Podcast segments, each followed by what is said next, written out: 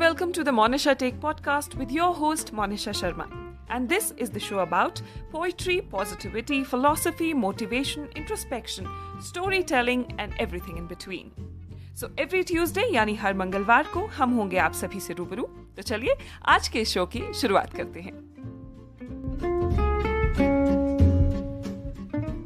खोदा पहाड़ निकली चूहिया ये कहावत तो आप सभी ने सुनी ही होगी और इसका मतलब भी आप सभी जानते ही होंगे। खोदा पहाड़ निकली चूहिया अक्सर लोग तब कहते हैं, जब कोई व्यक्ति कोई बड़ा काम करने निकलता है, मगर उस काम का परिणाम बेहद छोटा निकलता है।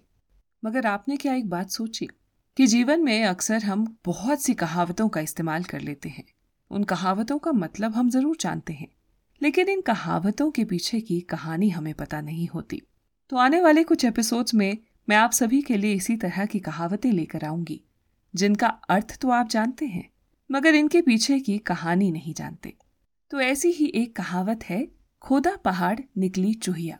तो चलिए, आज की कहानी में जानते हैं कि आखिर इस कहावत के पीछे की कहानी क्या है। तो एक बार की बात है कि एक राजा हुआ करता था। एक दिन राजा के पास एक चिट्ठी आई। चिट्ठी किसी देश की महारानी ने लिखी थी।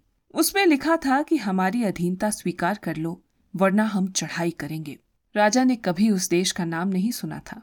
राजा बेहद क्रोधित हुआ। उसने हुक्म दिया कि फौज में भर्ती शुरू कर दी जाए।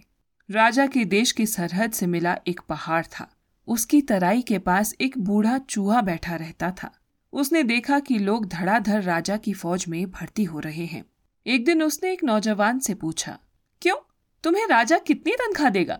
नौजवान ने कहा, तीन रुपए। नौजवान का जवाब सुन चूहे ने कहा हम तुम्हें छह रुपए देंगे। हमारी महारानी की फौज में भर्ती हो जाओ।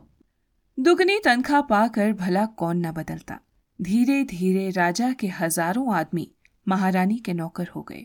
लेकिन जब वे महारानी का पता पूछते थे तो चुआ कहता था, महारानी इसी पहाड़ पर है। समय आने पर निकलेंगी।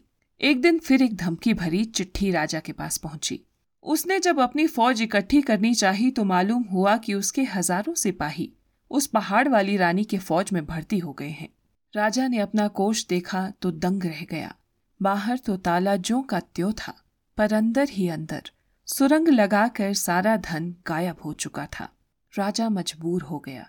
उसने पहाड़ वाली रानी की अधीनता स्वीकार कर ली। अब उसने लोगों से उस रानी के बारे में पूछा तो उत्तर मिला कि वह उस पहाड़ में बसे किसी महल में रहती है। हमें तो एक बूढ़े चूहे ने नौकर रखा है।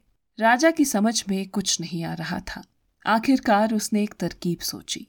उसने ऐलान कर दिया कि जो कोई इस पहाड़ वाली रानी का पता लगाकर उसे जीत लेगा, उससे वह अपनी राजकुमारी का विवाह कर देगा।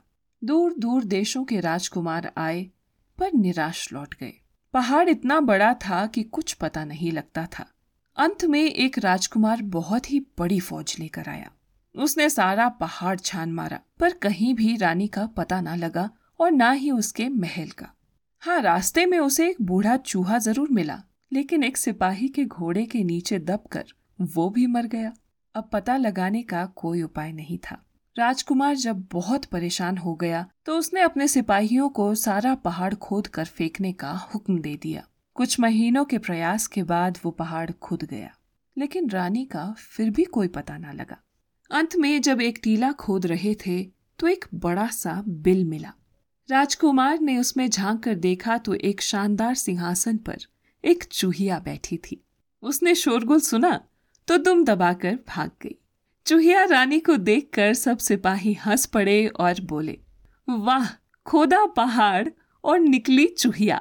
राजा ने जब ये बात सुनी तो वह भी खूब हंसा और तभी से कोई बड़ा काम करने का परिणाम जरा सा निकलने पर लोग कहने लगे कि खोदा पहाड़ और निकली चूहिया। तो दोस्तों, ये थी आप सभी के लिए आज की कहानी। आज का ये एपिसोड पसंद आया हो तो इसे शेयर करना मत भूलिएगा। इसी तरह की और कहानियों के लिए आप मेरे पॉडकास्ट द मोनिशा टेक को यूट्यूब स्पॉटिफाई और हब हॉपर पर सब्सक्राइब और फॉलो ज़रूर कीजिएगा। धन्यवाद।